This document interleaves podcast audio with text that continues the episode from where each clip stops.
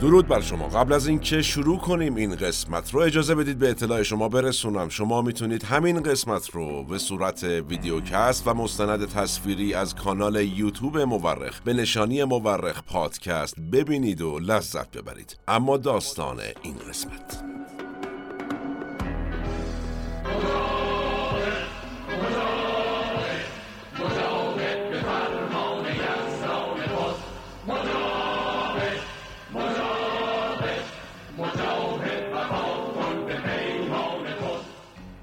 این شروع سرودیه به اسم سرود مجاهد. یکی از اصلی ترین سرودهای سازمان مجاهدین خلق. چی بود این سازمان؟ یکی از مهمترین سازمانهای چریکی قبل از انقلاب 57 که با حکومت شاه مبارزه می‌کرد و البته بعد از انقلاب تبدیل شد به فرقی مخالف با جمهوری اسلامی. اما یکی دیگه از سازمان های چریکی مهم مخالف شاه پیش از انقلاب هم سرودی داره که با صدای رهبر این تشکیلات یعنی حمید اشرف ضبط شده. فدایی فدایی فدایی فدایی فدایی حالا چرا ریتم این دو سرود با هم یکیه؟ اصلا چرا ما این قسمت رو با این دو سرود شروع کردیم؟ این سرودهای اصلی دو سازمان چریکی ایرانی بر اساس ریتم موسیقیایی سرود ملی فلسطین اجرا شده. معنای بیت اول سرود ملی فلسطین چیه؟ فدایی ای سرزمین من ای سرزمین آبا و اجدادی. ما در این قسمت قصد داریم بریم سراغ ارتباط فلسطین و اسرائیل با سازمان های ایرانی و دستگاه های امنیتی حکومت محمد رضا شاه پهلوی. و البته نقش دعوای فلسطین و اسرائیل در تحولات اواخر دهه هفتاد میلادی ایران و علل خصوص انقلاب 1357 ما در ایران چهار دهه اخیر در عصر پسا انقلاب 57 همواره درگیر مسئله فلسطین و اسرائیل بودیم و هستیم و احتمالا خواهیم بود. حکومت ایران به نظر می‌رسه در حال حاضر جدیترین حکومت مخالف اسرائیل و یکی از حامیان جدی فلسطین. اما آیا این وضعیت فقط برای ایران حکومت فعلیه یا داستان ما با دعوای اسرائیل و فلسطین سر دراز دارد؟ ما در این قسمت توضیح خواهیم داد که بله سر دراز دارد این داستان. علال حساب با هم بخشی از سرود ملی فلسطین رو بشنویم.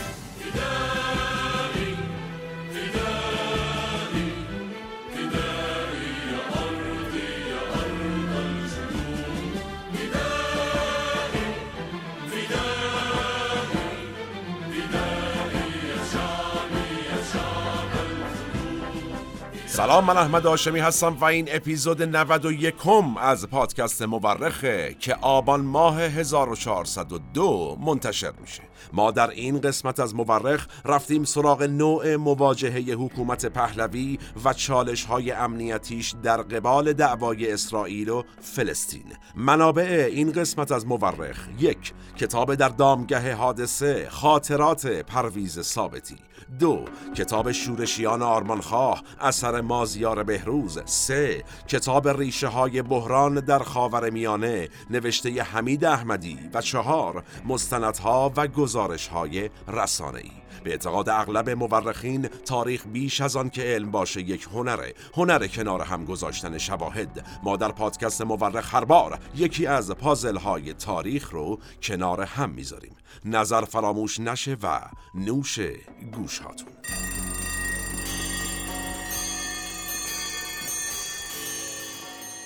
هنوز هم از یادآوری اینکه اگر موساد اقدام خاصی در رابطه با رهبر انقلاب ایران انجام داده بود چقدر اوضاع فرق می کرد نیمه شبها از خواب بیدار میشم و به فکر فرو میرم. این اظهار نظر آقای یوسی آلفر معمور بازنشسته سازمان امنیت اسرائیل یا همون موساده. کسی که ادعا داره شاپور بختیار آخرین نخست وزیر دوران پهلوی از نماینده اصلی موساد در ایران خواسته بود که کاری یعنی یک کاری در رابطه با آیت الله خمینی بکنن. ساده تر بگم از موساد خواسته بودند رهبر انقلاب ایران رو بکشن. البته مشخصه که موساد دست رد به سینه شاپور بختیار زد و همه می‌دونیم سرنوشت دولت بختیار حکومت شاه ایران و انقلاب اسلامی ایران چه شد. اما آیا ارتباط بین حکومت محمد رضا شاه پهلوی و سازمان امنیت اسرائیل به همین یک درخواست محدود می شد؟ اوضاع احوال حکومت شاه با گروه های مبارز فلسطینی چطور بوده؟ ما در ادامه به این سوالات پاسخ خواهیم داد.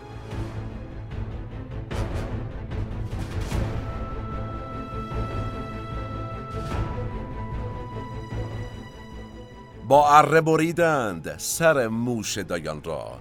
عجب ختن سرونی.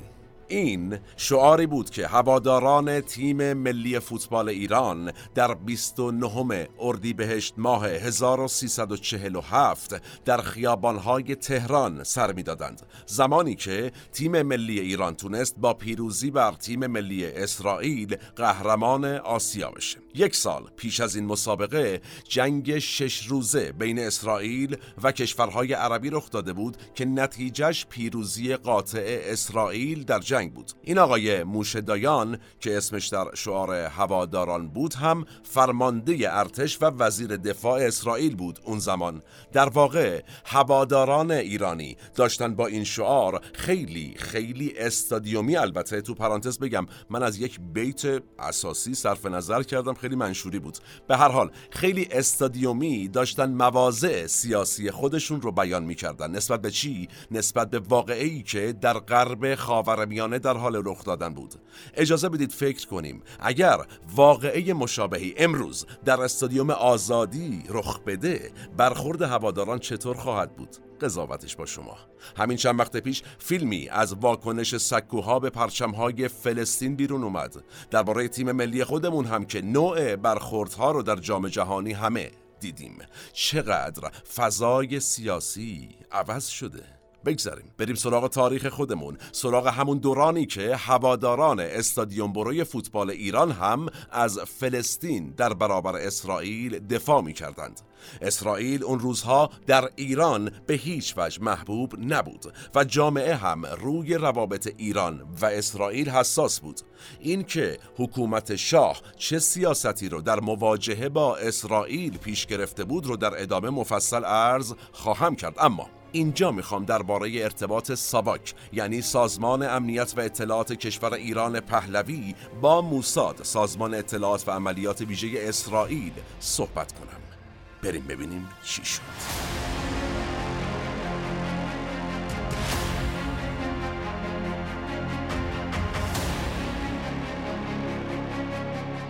بحث ارتباط موساد و ساواک یکی از مباحث قدیمی در فضای سیاسی ایرانه.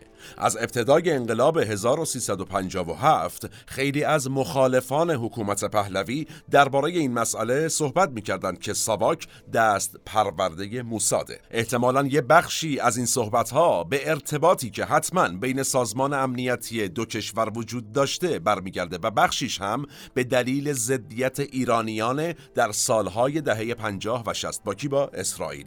پرویز ثابتی که رئیس اداره کل سوم ساواک بود یعنی رئیس بخش امنیت داخلی این سازمان و البته یکی از مهمترین چهره های امنیتی دوران شاه تو کتابش اظهار نظرهایی در این رابطه داره. همینجا یادآوری کنم. ما در مورخ یک قسمت مفصل به پرویز ثابتی پرداختیم که پیشنهاد می‌کنم. اگر ندیدید یا نشنیدید از دستش ندید. بسیار مکمل خوبی است. به هر حال ثابتی به طور کلی ارتباط بنیادین بین ساواک و موساد رو رد می‌کنه اصلا. میگه همونطور که همکاری اطلاعاتی با مثلا عربستان و مراکش و اینا وجود داشت با اسرائیل هم همینجوری بود. بیشتر از این نبوده. این وسط ما یکی دیگه از اشخاص تأثیرگذار ساواک یعنی بهمن نادرپور معروف به تهرانی که یکی از سربازجوهای معروف ساواک بوده در دادگاهی که بعد از انقلاب براش تشکیل شد و در نهایت حکم اعدام هم دادن اونجا به ارتباط عمیق ساواک و موساد اشاره می‌کنه. یه جایی بهمن نادرپور گفته گروهی به اسم کمیته زیتون از سمت موساد اومدن تهران تا نیروهای ساواک رو آموزش واکنش بدن. آقای پرویز ثابتی البته نظرات تهرانی یا همون بهمن نادرپور رو کلا رد می‌کنه. میگه چی؟ میگه این بند خدا اومد خودش رو از حکم اعدام نجات بده. یه چیزایی گفت که باب میل انقلابیون باشه.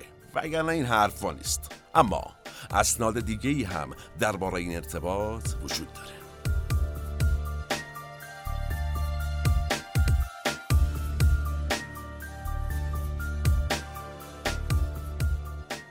الیزر تسفریر کی بوده ایشون؟ نماینده ویژه موساد در تهران بوده ایشون.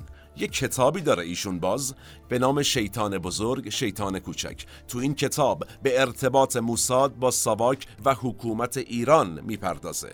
آقای تسفریر از یک ارتباط تنگاتنگ صحبت می‌کنه و البته از عملیات خارج کردن اسرائیلی ها و معموران موساد بعد از انقلاب 1357 میگه در کتابش. اما معتقد ایشون وقایعی باعث دوری ایران و اسرائیل از هم شد. مهمترین این وقایع چی بوده؟ ما در قسمت مربوط به صدام حسین در پادکست مورخ هم توضیح دادیم. تو پرانتز ارز کنم پیشنهاد می‌کنم حتما ببینید و بشنوید. مکمل بسیار خوبی است. اونجا گفتیم که سال 1975 میلادی وقتی اختلافات درباره مالکیت دو کشور ایران و عراق سر اروند رود بالا گرفت الجزایر اومد. پیش قدم شد ریش سفیدی کنه وساطت کرد و یک پیمانی به نام عهدنامه الجزایر امضا شد که خیلی هم معروف شد به این اسم. چی بود این پیمان؟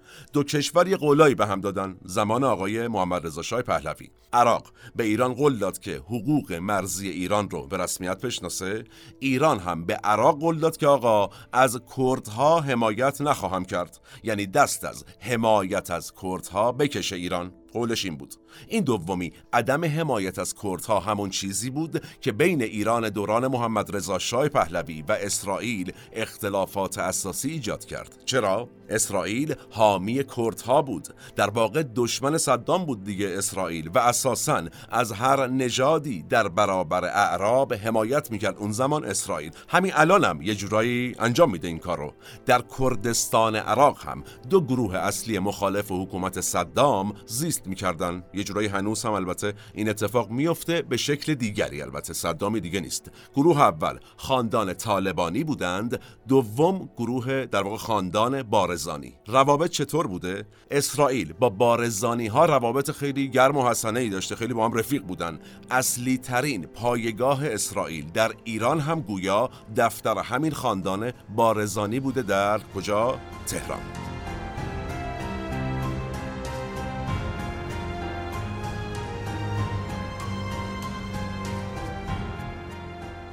حل السؤال چرا روابط ساواک و موساد انقدر مهمه که همه دارن دربارش صحبت می‌کنن؟ در جای جای تاریخ این چهل خورده ای سال اخیر و حتی قبلترش. اجازه بدید برگردیم به شروع همین قسمت. یه سری آهنگ اگر یادتون باشه پخش شد که مربوط می‌شد به گروه های چریکی مبارز علیه حکومت شاه پهلوی یعنی محمد رضا شاه پهلوی. دهه 60 و 70 میلادی اوج دوران مبارزه چریکی چپگرایانه بود. نه فقط در ایران از کوبا و آمریکای لاتین بگیریم تا الجزایر و ویتنام و البته فلسطین. یعنی چه اتفاقی داشته میافتاده در دنیا در اون زمان؟ اتفاق این بوده گروه های چریکی ضد جهان غرب در حال مبارزه بودند و همشونم الگویی بودند برای چریک های سایر نقاط دنیا از جمله ایران. اما ارتباط چریک های مبارزه ایرانی با فلسطینیان همونطور که مثالش آوردم در ابتدای این قسمت که حتی سرودهاشون با هم یکسان بود به لحاظ وزن موسیقیایی به نظر می رسید از تأثیر پذیری فکری و روشی بیشتره. در واقع تاریخ نشون میده ارتباط چریک های ایرانی و فلسطینی تنگا تنگ تر از این حرفا بوده.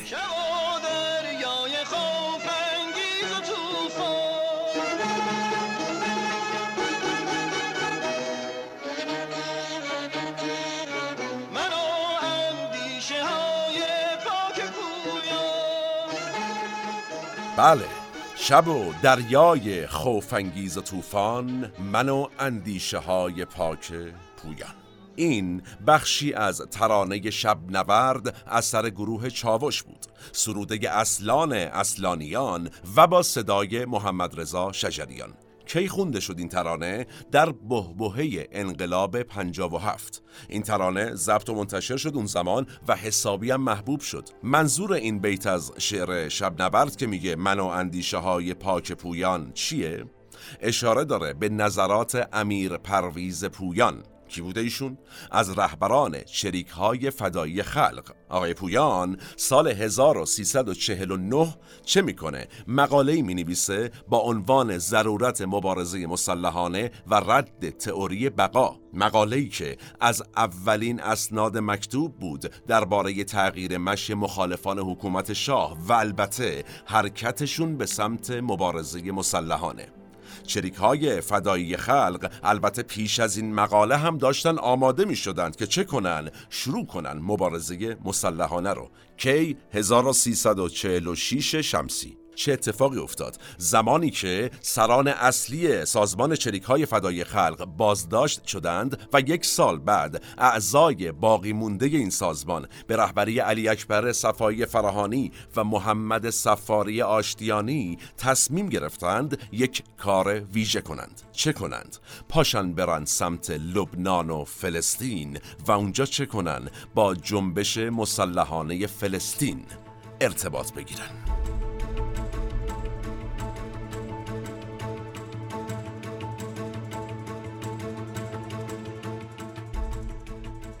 این دوستان اصل کاری چریک های فدای خلق. پا میشن میرن عراق. چه اتفاقی میافته؟ پلیس عراق میگیرتشون. شناسایی دستگیر تمام.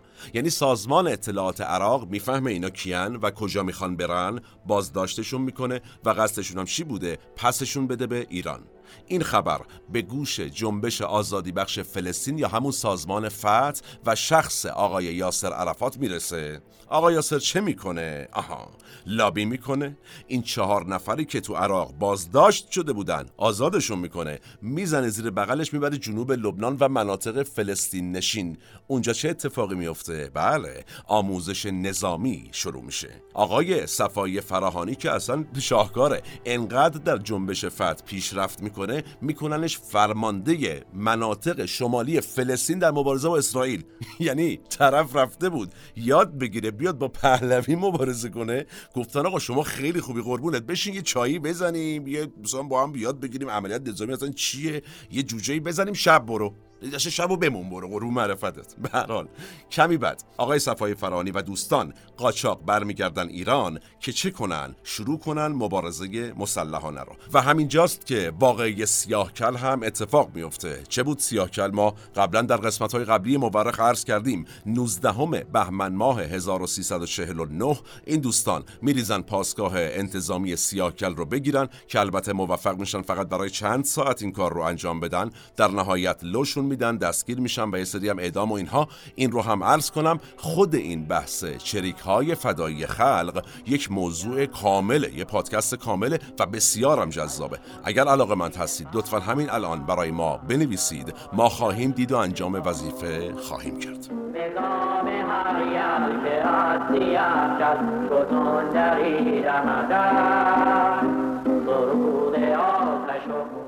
اما سازمان چریک های فدایی خلق تنها گروهی نبودند که با مبارزان فلسطینی ارتباط برقرار کردند.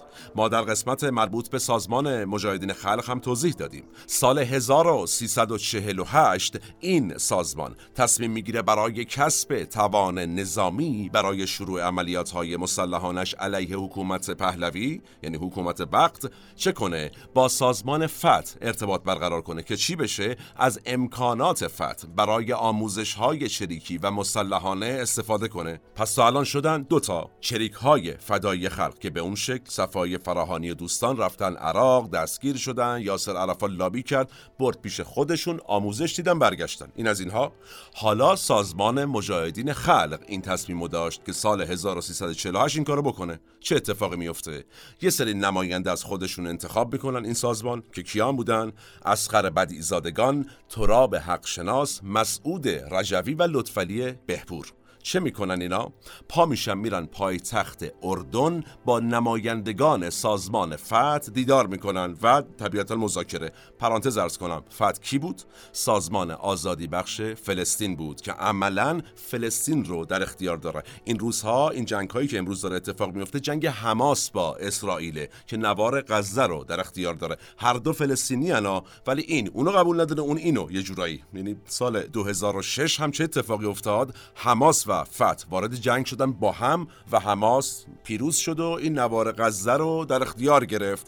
و عمل کردش هم خودشه و خودش یعنی خیلی در واقع ربطی به اینها نداره. ما در قسمت پشت پرده جنگ اسرائیل و فلسطین در پادکست مورخ همین چند قسمت پیش مفصل درباره این مسئله صحبت کردیم که بلوکبندی سیاسی و قدرت و در واقع پشت پرده قدرت در فلسطین و اسرائیل به چه شکل اونجا مفصل گفتم. اینجا کوتاه گفتم بدونیم حماس کیه فتح کیه؟ که چه شد که در واقع مسعود رجوی و دوستان یعنی مجاهدین خلق رفتن با فتح ارتباط برقرار کردن. به هر حال میرن در اردن یه جلسه ای می‌ذارن مذاکره می‌کنن. بعد از توافق با فتح اولین گروه سازمان از طریق دبی اعزام میشن. به کجا؟ به در واقع فلسطین. اما تو دبی اتفاق عجیب غریب میفته و برنامه ها به هم میریزه. گرچه این اتفاق و مفصل من اونجا گفتم در مجاهدین خلق. بهش اشاره کنم فقط اینجا. تو بازار دبی یه دزدی میشه. پلیس دبی میاد به این تیم مجاهدین خلق. همینجا اتفاقی شک می‌کنه به اینا. میره خونشون رو میگرده می‌بینه به به کتابای کمونیستی که هست مدارک جعلی هست اسلحه هست. دستگیر بفرمایید زندان خواهش می‌کنم. اینا رو که میفرسته زندان مقامات امارات بناشون. بر این میشه که این زندانی ها رو که زندانی امنیتی محسوب می‌شدن تحویل بدن به مقامات امنیتی ایران. اما چه اتفاقی میفته اعضای مجاهدین خلق در ایران برای نجات رفقاشون دو تا از مأمورای زبدهشون رو اعزام می‌کنن دبی این دو نفر می‌تونن با یه حالا شامورتی بازی سوار همون هواپیمایی بشن که اون اعضای دستگیر شده توش بودن. بنا بوده تحویل ایران بشن در واقع. چه می‌کنن؟ با استفاده از اسلحه و مواد منفجره که با خودشون برده بودن تو هواپیما. حالا چگونش بماند؟ مفصله. هواپیما رو در نهایت میدزدن می‌برن بغداد. از اونجا میرن پیش رفقاشون در فلسطین یعنی همون گروه فتح.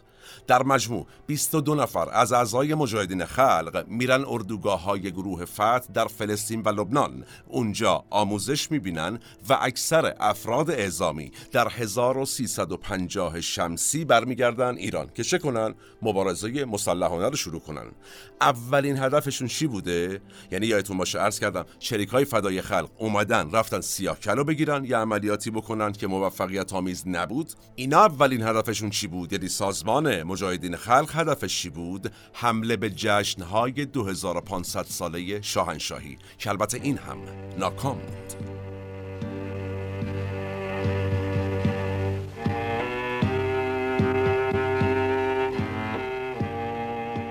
چند سال بعد و در 1356 توی پیغامی که یاسر عرفات خطاب به رهبر انقلاب اسلامی و به دلیل درگذشت پسر ایشون یعنی آقای مصطفی خمینی میفرسته این مسئله مشهوده که ارتباط جنبش های فلسطینی فقط با مبارزین چپ مخالف با حکومت شاه خوب نبوده. بلکه با اسلام گرایان هم رابطه حسنه ای داشتند جنبش های فلسطینی. توانمندی می‌خواد واقعا. و آقای عرفات تو این حوزه توانمند بوده. گرچه وارثان قدرت ایشون هم این توانایی گویا درشون وجود داره. بگذاریم یه سوال مطرح کنیم.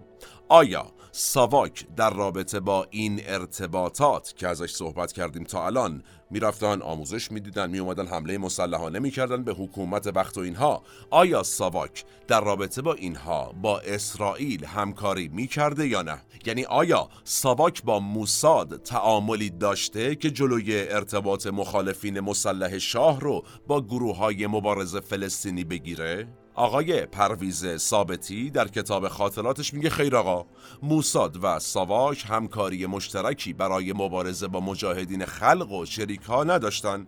البته اگر اطلاعاتی به دست می اومده با هم رد و بدل می کردیم ولی به جان خودم پروژه‌ای در این رابطه وجود نداشته.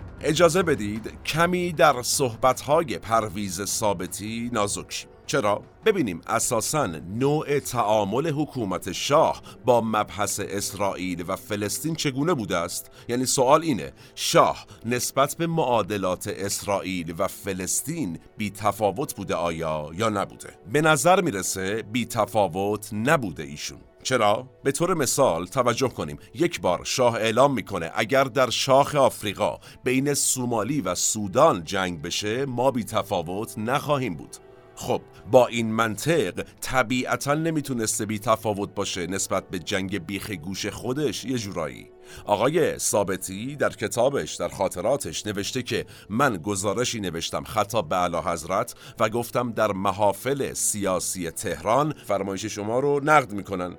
این گزارش رو آقای نصیری رئیس ساواک میده به شاه.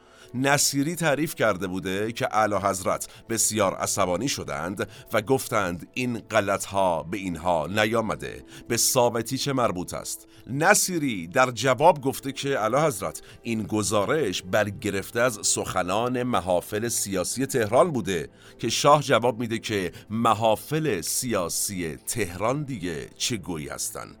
این عین نقل قول من عذرخواهی می‌کنم. نتیجه محمد رضا شاه پهلوی درباره مسائل جاری در جای جای دنیا حتی در شاخ آفریقا بی تفاوت نبوده. چه برسه به مسئله مثل مناقشه اسرائیل و فلسطین که این مسئله تمام معادلات منطقه رو تحت تأثیر قرار می‌داده؟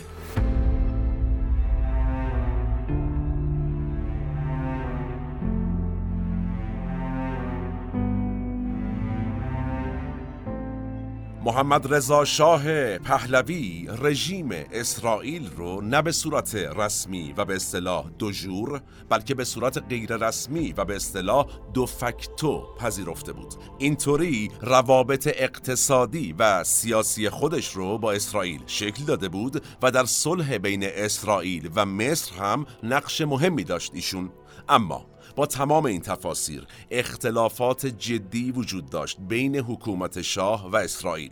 یکی از دلایلش که عرض کردم داستان قرارداد الجزایر و خالی کردن پشت بارزانی ها کردها در کردستان عراق توسط ایران که اصلا به مذاق اسرائیلی ها خوش نیامد. دومیش چی بود؟ دلیل دیگری که گرفتاری ایجاد کرد بین ایران و اسرائیل بین در واقع ایران محمد رضا شاه پهلوی و اسرائیل نزدیکی شاه ایران با انور سادات رئیس جمهور مصر. این هم شده بود. یکی دیگه از مشکلات بین اسرائیل و حکومت شاه. سال 1973 وسط درگیری های مصر و اسرائیل شاه ایران اجازه میده هواپیماهای شوروی از فراز خاک ایران اسلحه برسونن به کی؟ به مصری ها این داستان هم دوباره خیلی زور آورد به اسرائیل. نتیجه اگر به نظر می‌رسه روابط بین ایران شاهنشاهی و اسرائیل خوب بوده اصلا در عملی نبوده. یعنی اصلا گل و بلبل نبوده واقعا. نه به این معنی که صفر صفرم باشه عرض کردم ولی گل و بلبل نبوده. این گرفتاری هایی که چند تاشو عرض کردم خیلی تاثیرگذار بود در روابط. شاه ایران بارها در اظهار نظرهاش به اسرائیل تیکه انداخته بود. توی یکی از مصاحبه های مهمش با مایک والاس که کی بوده ایشون یه خبرنگار مشهور آمریکایی که یهودی هم بود. محمد رضا شاه پهلوی توی اون مصاحبه به آمریکایی ها توصیه می‌کنه جلوی نفوذ یهودی ها رو در ساختار سیاسیتون بگیرید. یا یه نمونه دیگهش همزمان با پایان جنگ زفار شاه ایران دستور خروج نیروهای ایرانی را از عمان صادر می‌کنه. همزمان هم تو مصاحبهش میگه که آقا تو این مدت رسانه های اسرائیلی بودند که بیشترین حمله رو به ما کردند. حسابی اونجا از اسرائیل انتقاد می‌کنه دوباره. یعنی در اظهار نظرهای محمد رضا شاه پهلوی انتقادهای شجاعانه می‌بینیم که کمتر دیده شده در اظهار نظر قدرتمندان زمانه خودش. این به این معنی نیست البته که بگیم پهلوی محمد رضا شاه پهلوی با اسرائیل خوب نبوده یا بوده. بحثم اینه که شاه پهلوی تعارف با کسی نداشته. از اون ور میاد سر و سامون اقتصادی یا سیاسی میده بین ایران و اسرائیل. از این ور در فضای سیاسی وقتی می‌بینه حرف و حرکت اضافی هست تعارف نمی‌کنه. به شدت جلوش وای میسه و انتقاد می‌کنه. اینه واقعیت های تاریخ.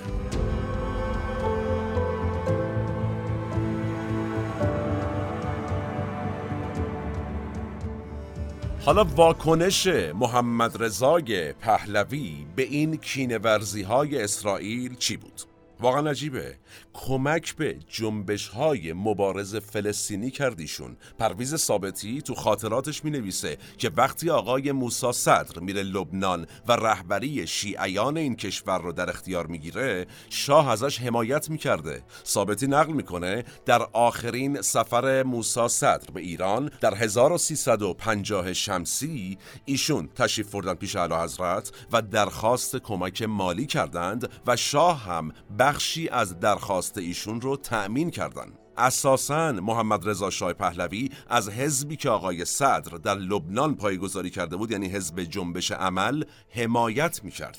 و اینطوری نفوذ منطقه خودش رو عملا داشت تقویت می‌کرد. ثابتی ادعا می‌کنه در خاطراتش آقای موسا صدر از طریق فامیلشون یا آقایی به اسم صدر عاملی که عضو مجاهدین خلق بود به مجاهدین خلق کمک می‌کرده. یعنی شما ببین کار و تاریخ و محمد رضا شاه پهلوی. کمک می‌کرده به موسی صدر. موسی صدر کمک می‌کرده به مجاهدین خلق که بیان مبارزات مسلحانه چریکی بکنن علیه محمد رضا شاه پهلوی.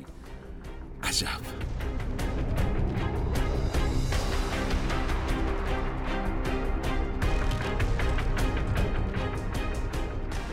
از اون طرف شاه مستقیما به جنبش فتح و یاسر عرفات هم کمک می‌کرده. پرویز ثابتی میگه شاه اجازه داده بود هر بار 300 یا 500 هزار دلار به عرفات کمک بشه. اسرائیلی ها هم از این پولا خبر نداشتن. تو اعترافات تهرانی که عرض کردم سربازجوی ساواش بود بعد از انقلاب دادگاهیش کردن و در نهایت اعدام شد این داستان از اینم گنده تر میشه. تهرانی میگه حدود 100 نفر از طرف ساواک اعزام شدن لبنان که کنار سازمان آزادی بخش فلسطین هم فتح کنار اونا باشن. شما کار رو ببین. یعنی خودت چاقو ورداری بکنی تو قلب خودت. یعنی چی شد؟ بیایم خیلی خطی این چیزی که الان گفته شده با هم بررسی کنیم. مثل عجیبه. محمد رضا شاه پهلوی. اول به صورت دو فکتو اسرائیل رو به رسمیت می‌شناسه. نصف نیمه طور. یعنی معتقد بوده در منطقه‌ای با این همه همسایه عرب نمیشه کاریو کرد که ترکیه کرد اون زمان. یعنی به رسمیت شناختن رسمی اسرائیل. در ادامه همجور خطی بریم جلو دیگه. همکاری هایی با اسرائیل و سازمان امنیت این کشور یعنی موساد شکل می‌گیره بین ایران و اسرائیل. معمورانی از موساد میان با ساواک همکاری می‌کنن. از اون طرف خط ادامه بدیم. به مرور شاه با اسرائیل. حالا به مشکل می‌خوره. اول سر پیمان الجزایر بعد سر اجازه دادن به شوروی که بیاد از آسمان ایران اسلحه ببره. گفتیم برای مصر و کلی چیزای دیگه که مثلا به سخنرانی های شاه ایران اشاره کردم. حالا خطی بیایم جلوتر. این اختلافات کم کم ریشه بیشتری پیدا می‌کنه بین دو حکومت یعنی بین اسرائیل و حکومت پهلوی حالا نقطه سرخط واکنش محمد رضا شاه پهلوی به این اختلافات چی بوده؟ اینجاست که تاریخ رو میگن باید درس بگیریم ازش. محمد رضا شاه پهلوی میاد نفوذش رو در منطقه حفظ کنه. چطور این کارو می‌کنه؟ حمایت مالی می‌کنه ایشون. نه فقط مالی البته مالی و لوجستیکی. از کی این کارو می‌کنه؟ از امام موسی صدر حزب عمل حزب الفت و یاسر عرفات. و این یاسر عرفات و فت کار می‌کردن؟ خدای من تاریخ رو ببینیم. ما مفصل صحبت کردیم. قسمت قبلی رو حتما بشنوید. آقای یاسر عرفات و الفت کارشون حمایت از چریک های مخالف شاه بوده همون موقع. ابتدای این قسمت هم عرض کردم گروه مثل سازمان شریک های فدای خلق سازمان مجاهدین خلق و یه سری مبارز دیگه که حمایت مادی و معنوی می شدند از طرف آقای یاسر عرفات و از طرف جنبش الفت. بالاتر هم گفتم گاهن از طرف امام موسی صدر حمایت می شدن. این دوستان و این گروه ها اسلحه می دادند به چریک های مبارز علیه در واقع شاه پهلوی. می آوردن دوستان رو بهشون آموزش نظامی می‌دادن. بعد می‌گفتن بفرمایید برید مبارزه کنید با شاه ایرانی که ما داریم ازش پول می‌گیریم حمایت مالی میشیم حمایت لوجستیکی میشیم. حالا باز برگردم به سوالی که ابتدا مطرح کردم. آیا ساواک در این رابطه با موساد همکاری می کرده؟ در این رابطه که این سازمان های چریکی مخالف حکومت میرن آموزش می‌بینن حمایت مالی و نظامی میشن و برمیگردن دهن ما رو صاف می‌کنن آیا همکاری می‌کرده؟ پرویز ثابتی میگه خیر هیچ همکاری وجود نداشته این در حالیه که موساد تا روزهای آخر حکومت شاه در ایران حضور داشته و حتی شاپور بختیار آخرین نخست وزیر شاه درخواست حذف فیزیکی رهبر انقلاب رو می‌کنه از موساد که خب کاملا مشخصه.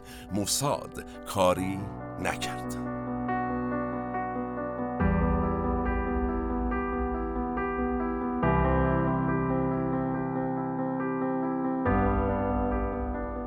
خب حالا که درباره سیاست های امنیتی حکومت شاه پهلوی با اسرائیل و فلسطین گفتیم اجازه بدید یه اشاره هم بکنیم به نگاه اساسی که شاه ایران محمد رضا شاه پهلوی نسبت به داستان اسرائیل و فلسطین داشت. اختصاصا به نظر می‌رسه ایشون کلا یه نگاه نامساعدی به اسرائیل داشته. به خصوص که اولین همسر محمد رضا شاه پهلوی هم خانم فوزیه دختر پادشاه مصر بود دیگه و نوع نگاه مصر به اسرائیل هم که در اون سالها اصلا خوب نبود بسیار تاثیرگذار شد. در ادامه هم که دیگه کیست که نداند. رفاقت عمیق انور سادات و محمد رضا شاه پهلوی قطعا این مسئله رو تقویت هم کرد.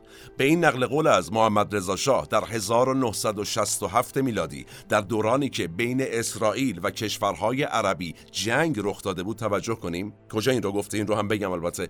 در فرودگاه آنکارا. نطقی داشته محمد رضا شاه در اون سال در واقع 1967 گفته دوران تسخیر عراضی کشورهای دیگر به زور سپری شده و اسرائیل باید از مناطق اشغالی برگردد به مرزهای خودش. نتیجه. همه اینها رو گفتم به این نتیجه برسم. شاه اسرائیل رو به عنوان یک کشور قبول داشت اما با گسترش مرزهاش خیلی موافق نبود.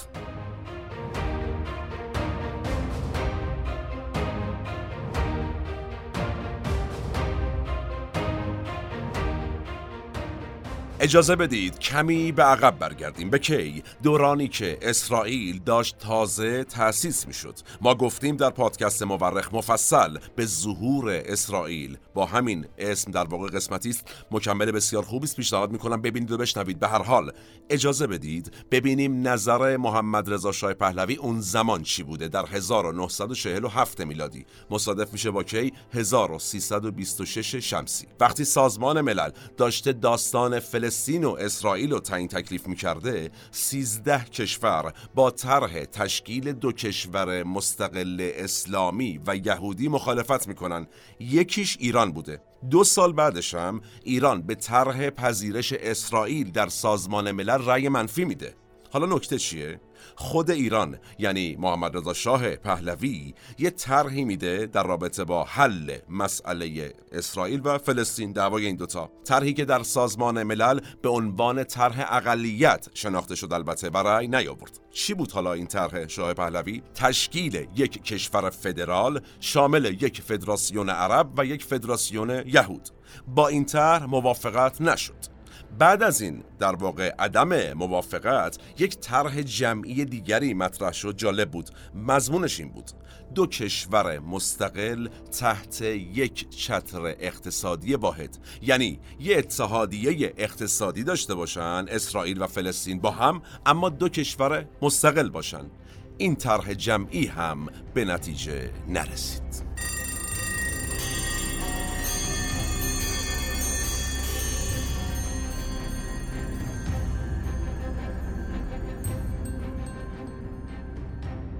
چهل و چهار سال پیش وقتی محمد رضا شاه پهلوی ایران رو ترک کرد حتما فکر و خیالهای بسیاری در ذهنش میچرخید. اینکه آیا روزی باز هم می‌تونه به ایران برگرده؟ چه سرنوشتی پیدا می‌کنه خودش؟ وضعیت بیماریش به کجا خواهد رسید؟ خانوادش چی میشه؟ آیا پسر بزرگش می‌تونه روزی دوباره در ایران به قدرت برسه؟ دوستان و همراهانش چی و نهایتا اینکه ایران کشوری که در زمان حکومتش و با یک سیاست خارجی واقع گرایانه به ژاندارم منطقه تبدیل شده بود چه سرنوشتی پیدا می‌کنه؟ شاید به خاور میانه هم فکر می‌کرد. به سرزمینی که ثبات گم شده اصلی اونه. اما آیا فکر می کرد که بیش از چهار دهه بعد کماکان جنگ بین اسرائیل و فلسطین زمین عراضی مقدس رو خونین کنه؟ احتمالا نه. احتمالا چه افرادی مثل شاه ایران که به دنبال حل و فصل شدن این درگیری بودند و چه برخی از قدرتهای جهان که احتمالا از آشوب همیشگی در این منطقه از دنیا استقبال می کردند هم باورشون نمی‌شد که این مناقشه تا این حد طولانی بشه. زمان ما به فرجام رسید و کلام ما هم. من احمد آشمی هستم و تنها نیستم. این اپیزود هم به همت تیم پادکست مورخ در استودیو پیکان تهیه و تولید شد. سالم باشید و در صلح شما را به تاریخ میسپرم و میبینمتون.